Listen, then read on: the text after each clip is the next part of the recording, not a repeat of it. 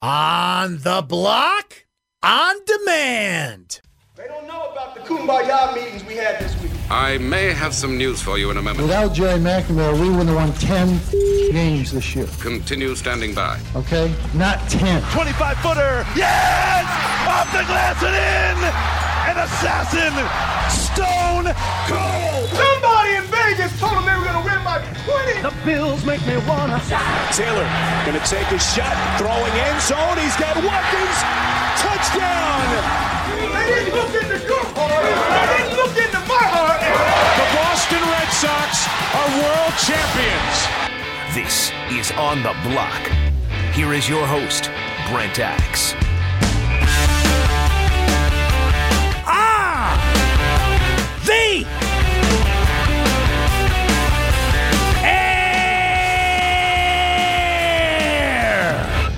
Here on ESPN Radio. 97.7. 100.1. ESPN Radio, Utica Road. What's happening, Mohawk Valley? Great to have you on board. As always, you can listen online. Oh, yes, they do have the internet on computers now, ESPNSyracuse.com or on the app. That is a terrific way to stay in touch. You pull up the ESPN app, you find the Listen tab. There's ESPN Syracuse, and we go where you go. Another beautiful Central New York day. Right off the bat, most important item on the docket. Let us wish a very happy birthday to my daughter, Sophie. Happy birthday, sweetie. She's 11, and wow, that's just, she's 11. Oh boy, here we go. All downhill from here, right? No, but happy birthday to little Sophie. Not so little anymore. She's 11. It is a gorgeous day in central New York. Sun is shining, 75 degrees, perfect fall day. So get out there, enjoy the sunshine, enjoy Sophie's birthday, and take us with you on the ESPN app. Just a reminder, though, that we are on iTunes. Oh, yes. Search ESPN Syracuse in iTunes, hit that subscribe button, and the best of this show will be sent to you as soon as it's available, which is usually not too long after we get off the air. And you can catch up on old shows or listen on your time, all right? Here's how you get in touch with the show today. 437-7644, Brent Axe Media on Twitter. And the text line is 2880644. We have two guests that are going to come by today. Ready or not, kids, it's hockey time. Can you believe it? This is that time of the year. The baseball playoffs start tonight, which we will certainly discuss later in the program. The NFL, college football, rolling. College basketball starting to creep in the discussion, and not just FBI investigations, but real, actual college basketball. The Orange are practicing, and everybody's getting rolling again. The National Hockey League starts tomorrow night. Real hockey games. And you know what starts this weekend? Your Syracuse Crunch are back on the ice, too. One of the great times of the year in sports. This and you know, kind of early April, late March, when everything is rolling there. Hockey and NBA playoffs, Final Four, the Masters, the NFL draft. There's a couple times a year where everything just kind of comes together. And this is one of them. So we are going to bring on the head coach of the Crunch, entering his second year, coming off a Calder Cup Finals appearance, which seems like it was a week ago, right? Ben Grew, the head coach, will join us to get us an early sneak peek at what kind of team he is putting together to start off the 2017-18 season. In the next hour, we'll catch up with our friend Tim Benz. Tim is a Syracuse grad. He is a columnist at the Pittsburgh Tribune Review and ESPN Radio in Pittsburgh. Get a preview of those Panthers. Tim's still a passionate Syracuse alum and follower, so I'm sure he'll have some thoughts on Syracuse as well. We'll do that later on. Hot takes, as usual, to come here in this hour, but I did want to start with Syracuse and Pittsburgh. And listen, every week is different. You cannot take what a team did last week and bring it to this week. It truly is a week-by-week thing. Momentum and confidence and how you're playing and how you're improving, these things can't carry over from one week to the next. But this is why coaches constantly tell us and remind us of these things, that every week is different. Every week tells a different tale. And, you know, that's why they try and get teams into as much routine as we can. and as they can, and the 24-hour rule, whether you win or lose, because you've got to prepare for Pittsburgh the same way you prepare for Clemson, the same way you would prepare for Central Connecticut State. But that's where good coaching comes in. That's when you weigh the emotional highs and lows. It's a little different, like when Syracuse had to go to play Death Valley a couple weeks ago against LSU. I mean, a good coach isn't just going to give you the old, this is just another game routine, right? You can't do that, and you shouldn't do that. Now, that being said, you want to find, as Dino Babers would tell you, you want to be consistently good, not occasionally great. And that's fair to say, because that's what you want a football team to be. So I'm trying not to look at this game and base anything on what happened last week or the week before that. What I am basing it on, and the confidence that I have that Syracuse needs to come out and take care of business this week, is I just don't think Pittsburgh's a very good team. And I'm going to give Tim Benz perspective on this. He follows him closer than we do. But I've watched Pittsburgh this year. And it's unfair to judge Pittsburgh in one sense because they've had a tough schedule. Syracuse has a tough schedule overall, but Pitt has played some teams early in the season that are just two of the best teams in college football right now. Two top 15 teams. I mean, Oklahoma State lost to TCU, so they slipped a little bit, but that's still a ranked team and a team that could, go out there and score a lot of points. And as a Heisman Trophy candidate at quarterback and 3 or 4 NFL players on both sides of the ball. And Oklahoma State smoked Pittsburgh 59-21. And Penn State, last year Pitt and Penn State played an amazing game, came right down to the end. This year Penn State beats Pittsburgh, beats them soundly, leading James Franklin, hence the theme we're discussing here, how each game kind of molds into the other. But it came off as an insult. He said, yeah, this was like the Akron game that they played the week before, right? He didn't mean that like Pitt was as bad as Akron. What he meant was we played to the best of our capability, therefore it was like the Akron game. But it didn't come across that way, okay? Now, Pittsburgh does have this going for them. They played Rice last week. And if things do carry over, if you want to go with the theory that things carry over from one week to the next, well, Pitt had an easier game than Syracuse did. Syracuse had an NC State team that is fighting for second place in that Atlantic Division behind Clemson, and a more competitive game, a game they played much better in the second half. You know the story with Syracuse.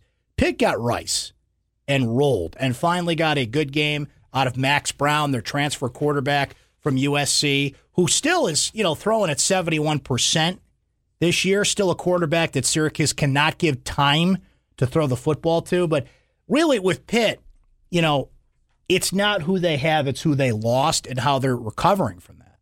Matt Canada moved on to LSU, as we know. Saw him a couple weeks ago. Dorian Johnson gone off that offensive line. A couple other key players off that offensive line from last year. Young Nathan Peterman, I thought was on track to bump Tyrod Taylor in Buffalo, but that process has been delayed, but still in the National Football League. James Conner is with the Pittsburgh Steelers. That's a lot of talent you got to replace. And they thought they had a good quarterback to do that with Max Brown. Now, he threw for over 400 yards last week. He kind of found himself, gained some confidence. Remember, one time Syracuse target Quadre Olesen. He's at running back. Greg Aston has been in and out of the lineup with injuries, and that's a big loss for Pitt. So they're hurt there. Quadre Henderson just has not been the same player this year. He's one of the more dynamic players all around in the ACC, and for Pitt last year, he just hasn't been the same. Pitt does have a couple of really good cornerbacks, Avonte Maddox, I think, can really match up well with Steve Ishmael, and Jordan Whitehead is a good player. But I just watch Pitt, and I've seen him a few times this year, and I'm just not impressed. And I think if confidence does build, and things carry over from one week to the next, here we are in Game 6 of that stretch, right? Game 4 through 6 is when you really see things crank up. That's the narrative. That's what we've been discussing. Dino Babers, while acknowledging some things have changed, hasn't backed off from that. So as we continue to monitor that, I'm just looking at a game and I'm like, look, in a schedule that is a bear, you just had LSU and NC State, and I understand LSU is nowhere near what we thought they would be, but you know, going in, everything we thought, that was going to be a tough game, and they still lost the game, right? NC State turned out to be better. After this week, it's Clemson and Miami, and you get Clemson on a short week. So if you are going to be serious about taking a step forward as a team and making the advancements, and I'm not just talking about Dino's prophecy of game 4 through 6, it is a matter of you have got to take care of business when you win the matchups, when you're the better team, when you're at home. And I know for entertainment purposes only is why Syracuse is a favorite, but they are a favorite. So what I want to see on Saturday, what I think you need to see on Saturday, is a team that plays like a favorite, a team that plays for two halves, a team that finds a running game, a team that you're not going to solve all your problems in 1 week, but you don't have as many problems on the field as you did a week ago. A team that does not, and boy, if I'm talking about this again next week, we've got a bona fide problem here, but that does not have 12 penalties for 93 yards. Really, what I'm kind of asking is for this team, for the coaches, for the players to put their money where their mouth is a little bit when they say the things they say after, you know, games and in press conferences. We got to work on that. We're going to watch the film. It's like, this is a real show me game for this team. Because the old cliche the coaches will fall back on, it's not about them, it's about us. Well, okay, let's see that. Because the us, in this case, I want to see the improvements that you say you can do and need to do, namely running the football. Let's start there. But the them in this case, Pitt's just not a good team. I'm sorry. I've watched them a few times this year. Maybe I'm deluded because they played Oklahoma State and Penn State. They played some good teams, but I'm not impressed. And in a year when you get no breaks on the schedule short of Boston College at the end of the year, this is not a break. It's a league game. It's somewhat of a rivalry game. There's some history there. And you know what, too? This should be a pissed-off football team playing Pittsburgh because of the way that, and I'm sorry, that was an embarrassing game they played at Pitt last year. And I know that there were injuries, and Zach Mahoney did everything he could to win that game. I mean, Zach Mahoney, folks, put up 61 points in that game. That should be enough. There are enough players that played in that game that are still on this team that they should look back on that and say, that is an embarrassment. And we are not going to let that happen again. That is still fresh enough in their minds, even though they played a few games this year and, you know, maybe that may be starting to fade. Maybe you want to block it out. That game is like, you know, what's that, you know, in old school when Will Ferrell just like blanks out and blurts out the answer to that really hard question and then he wakes up like 30 seconds later, what happened? What happened? That's that Pitt-Syracuse game. Like, that happened 76-61. Back and forth, no defense to be found. Frankly, a team that I think, look, I don't think they quit, but you could see a team that, you know, knew, like, it was the end of the season and you just didn't get the same spirited effort that you would in other games. So this is a show-me game. I'm not going to say a must-win or some of these other labels that you use in football. I don't want to hear about cliches. I don't want to hear about all this football stuff. I want to see Syracuse go out and beat a team that they absolutely should beat by being on the same field with them. Well, football, you never know. And they no. You know what this game is to me? If you want to put a label on it, it's a no excuses game. This is a no excuses type of game to me that they're playing against Pitt. 437-7644, Brent Axe Media on Twitter. The text line is 288-0644. No excuses. The last 2 weeks, we're close, we're there. And to their credit, the team has not been piling the excuses on. But after what they've done the last 2 weeks, this is one of those weeks where you need those things to come together. I don't want to hear excuses after the game. This is a results kind of day because of what's ahead of you. You finally have a team after a bear of a run and another really tough run ahead of you with Clemson, Miami, and Florida State ahead. And Florida State's after a bye, and they're not quite what we thought they were, but who wants that stretch on their schedule? You have enough of a breath here. I am in no way saying this is an easy game. That's why you prepare. That's college football. It's a league game. And this is a team, mind you, they've lost a lot of key players from that game. But Pitt's coming in saying, hey, we beat you 76-61 last year. It's time to punch back. It is time to show what kind of team they have, because this might be one of your only opportunities to do it for about a month before you get Wake Forest down the road. And on that note, we'll take a break. We will switch gears a little bit when we return. Believe it or not, it is time to drop the puck. It is time to talk hockey. It's here. It's here. I know. It's 75. It's sunny. There's not a cloud in the sky. What do you mean hockey? No, hockey is back this weekend. Crunch home opener's coming up. Let's get an early sense of what kind of team we're going to watch starting this weekend. The head coach, Ben Grew, see what kind of summer he had, what he did to prepare for year two, and what kind of an early roster we have here in Syracuse. Certainly some familiar names that are on this team that you just saw make a Calder Cup run. But who are some of the new faces that we need to get to know? We'll talk to the head coach coming up. You're on the block, ESPN Radio. This is On the Block with Brent Axe. I'll tell you, I took a look at Baines in the shower. He looks like all of Australia. He is really put together. All righty then. That is Tommy Heinsohn. He is the color analyst on the Boston Celtics broadcasts. Actually played with Bill Russell, played for those great Celtics teams back in the day, 85 years old, and observer in the shower. What a way to start hot takes, huh? Hit me with that fancy open. We've got a hot one for you. Oh, you're hot. Why, thank you. So are you. And I'm not afraid to cry. So hot. So hot it hurts. Yes, sir. Man, it's hot.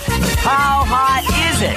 It's so hot, I poured McDonald's coffee in my lap to cool off. It's time for hot takes on the block. The NBA All-Star Game has a new format. Is that going to make you want to watch the NBA All-Star Game more? Here's what they're doing. Ready? And if you think I'm doing this story just to have an excuse to play the NBA on NBC theme, then, well, you're right. But listen, the NBA All-Star Game to me is always one of those oh yeah kind of things, like oh yeah, that's on. I don't seek it out. I don't care. I don't go out of my way to watch the three-point contest or the slam dunk. It's just this. I think All-Star Games as a concept are kind of outdated. I don't think we need them anymore. I mean, they're fun and great and have at it, and they're great for local communities. Like, you know, the AHL All-Star Game was here, and it's going to Utica again. It's okay, fine, you know, but they're just like league conventions, and they do some funky things, and we all move on with our lives, right? Then there's baseball that completely botched it and finally got rid of that stupid rule that the winner gets home field advantage in the most important event in the sport. So here's the new format. Via ESPN, the NBA All-Star Game will switch formats. Two captains will select teams without regard to which conference the players play. NBA announced today the players who win the fan vote from each conference will be the captains. There will still be 12 players selected from each conference. This year the game's in Los Angeles on February 18th. 5 players from each conference will be selected as starters. The fan vote being worth 50%, player vote worth 25%, media vote worth 25%. 7 reserves for each team will be picked by each conference's head coaches. Well, isn't that special? I mean, I really don't care. East, West, North versus South. Here's the only All-Star Game I care about. Tunes versus Monstars. Okay, if you can make that happen, I'm in. I'm watching. Aren't they remaking Space Jam, by the way? I'm not so sure about that. You know, there's certain movies you just don't really need to remake. Point Break certainly being one of them. I don't know if you really need to remake Space Jam, but it'll make $100 million and everybody will have a good time. By the way, speaking of movie quandaries, last night, do you know what was on at the same time? And strangely timed out that I could watch really both and not have commercial interference. So Star Wars was on one channel, I think it was TNT, and The Godfather was on AMC. I mean, what do you do when both Star Wars and The Godfather are on at the same time? That was some serious remote magic right there that drove my wife crazy as she was falling asleep. And can you just pick one? It's like, there's just certain things that you can't explain to your wife, and that's one of them. Like, she doesn't understand the concept that I can watch four things at once. It's just never occurred to her. But it's like, honey, do I really need to explain myself here? Star Wars and The Godfather were on at the same time. That's hot. That was hot, for sure. I forgot how I got there talking about the NBA All-Star Game. Oh, yes, movies and Space Jam and the such. But, yeah, the NBA changed its format and yada, yada. So we're going to talk Yankees and Twins a little later with Yankee Boy. We'll bring in Seth and do a preview of that game. This should not surprise you, but I think this is because of that Yankee thing. As much as I just brought it up a moment ago, I don't think we need all-star games anymore. We have the internet and the way that sports has this saturation of coverage and social media. You know who Mike Trout is. You know who these players are, even though they play on the West Coast. And, you know, we're all connected. We get all the stats. Fantasy sports, obviously, has made us all aware of players that, you know, back in the day, you'd only see on the game of the week or at an all-star game, or players that if it was outside of your window of the world, you wouldn't care. Now, as much as baseball is thriving at a regional level, there are still brands and teams and names that carry weight. The Yankees are obviously one of them. And that's why I think you see this. Aaron Judge finished the regular season with the best-selling jersey in baseball. Judge also had the best-selling rookie jersey ever, according to Major League Baseball. Judge topped Chris Bryant and Anthony Rizzo of the Cubs, who were dominating last year when the Cubs were making their run. They finished second and third. Clayton Kershaw and Bryce Harper rounded out the top five. Now, the best player in baseball wasn't even listed there. Mike Trout, and you know, we can go back and forth on this discussion. Trout, Harper, Stanton, you know, Jose Altuve had an amazing season for the, you know, the Houston Astros, winning the batting title by about 10 miles. Depending on your definition, there's some names and some stars in there, but it just goes to show you we can be a connected society. We know who these guys are, but if you're not on a certain team and you don't get certain exposure, even today in 2017, you don't top this list. Aaron Judge hits a lot of home runs. He's young. He's in New York. He's a Yankee, all the magical things that will, you know, and it spans generations. The kids want the jersey, and the adults want the jersey, and the 25 to 54-year-olds want the Aaron Judge jersey. At 25 years old, Judge, not just the youngest to find himself at the top of the list. 2 years ago, Chris Bryant finished the season number one at the age of 23. So people are latching on to young stars quickly. It's not just established guys. And Aaron Judge has been around for 10 minutes. He's already in the MVP discussion, in the Rookie of the Year discussion, record-setting home run mark. Now, if Aaron Judge does that, everything I just described for certain teams in baseball, he does not top jersey sales, even though he's the same player. If you put Aaron Judge in an Angels uniform or an A's uniform, or a Royals uniform, in those markets, in those cities, he's an over-the-top star. But is he leading all of Major League Baseball in jersey sales? No.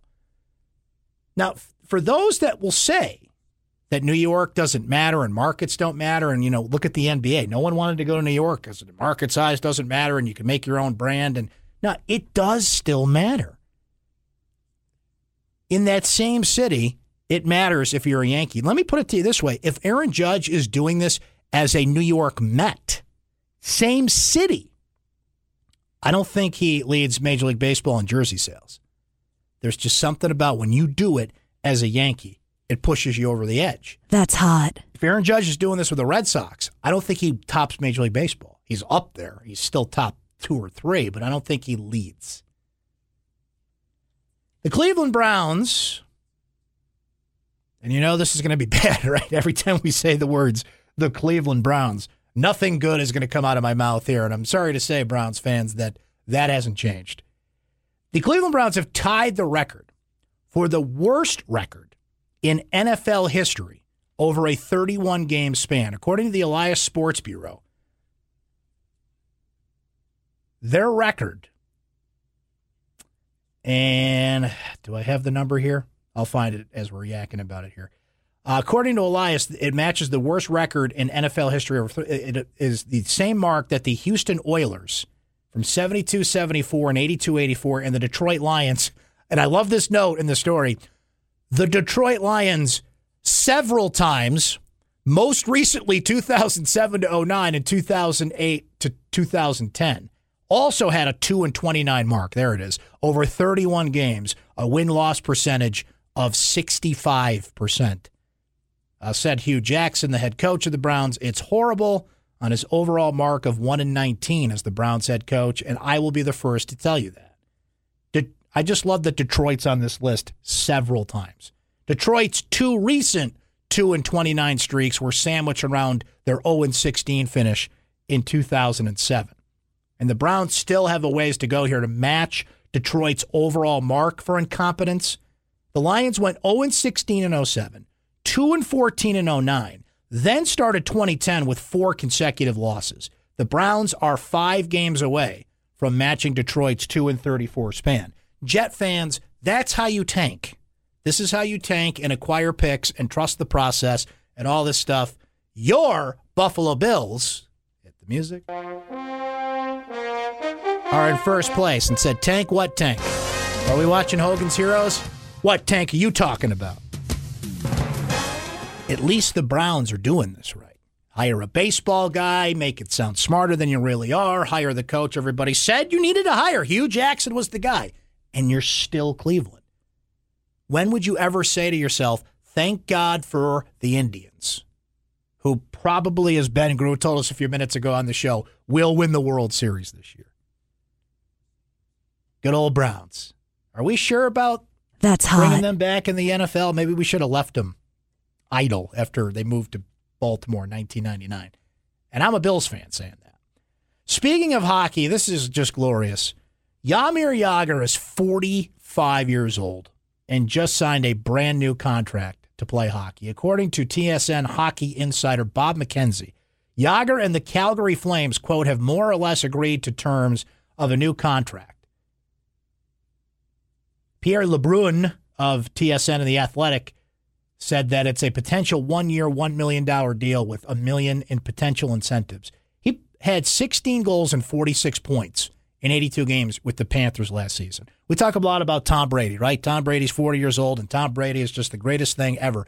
At 45 years old in hockey, to have 46 points in 82 games, that is more than respectable. That's incredible, and I'm thinking of Gordie Howe and some guys that lasted that long, but in this day and age, with how in shape guys are, the emphasis on speed, how the game has changed, 45, my man's still kicking. There are players in their prime, 20 years younger than him, that won't put up 46 points in 82 games.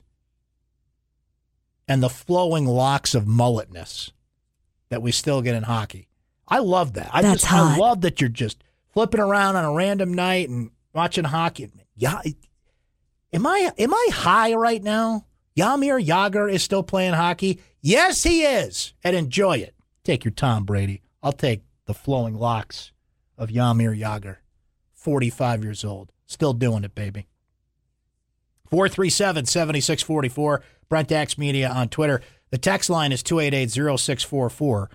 I hear a comment on, is this about Jagr or is this about something else? This is Tommy Heinsohn. He is the color analyst of the Boston Celtics. I'll tell you, I took a look at Baines in the shower. He looks like all of Australia. He is really put together. Thank you, Tommy. We wanted to comment about Jagr. You know, he's 45 and, you know, still. But you ask a basketball analyst for a hockey take, that's what you get, I guess. I mean, we got to give him the that's hot. We got to give him that, right? I mean, shower analysis from the Celtics color analyst. Thank you, Tommy. And on that note, we will take a break. We'll come back. We'll college hoops talk. Coming up, Mike Krzyzewski said something interesting about Current state of affairs in college basketball, FBI investigations in the system as it stands. Tim Benz will join us next hour, Syracuse grad. He's a columnist with the Tribune Review in Pittsburgh and ESPN Radio Pittsburgh as well. Talk about those Panthers coming to the Carrier Dome this weekend, and we got baseball playoffs. If you consider the wild card the playoff, which it is, but some people still don't want to acknowledge it kind of is the playoff, but Yankee fans don't care. You're in the playoffs, right? So we will certainly preview that game coming up against the Twins. We've got a lot to do. Stay right there. You're on the block, ESPN Radio. Thank you. Bye-bye.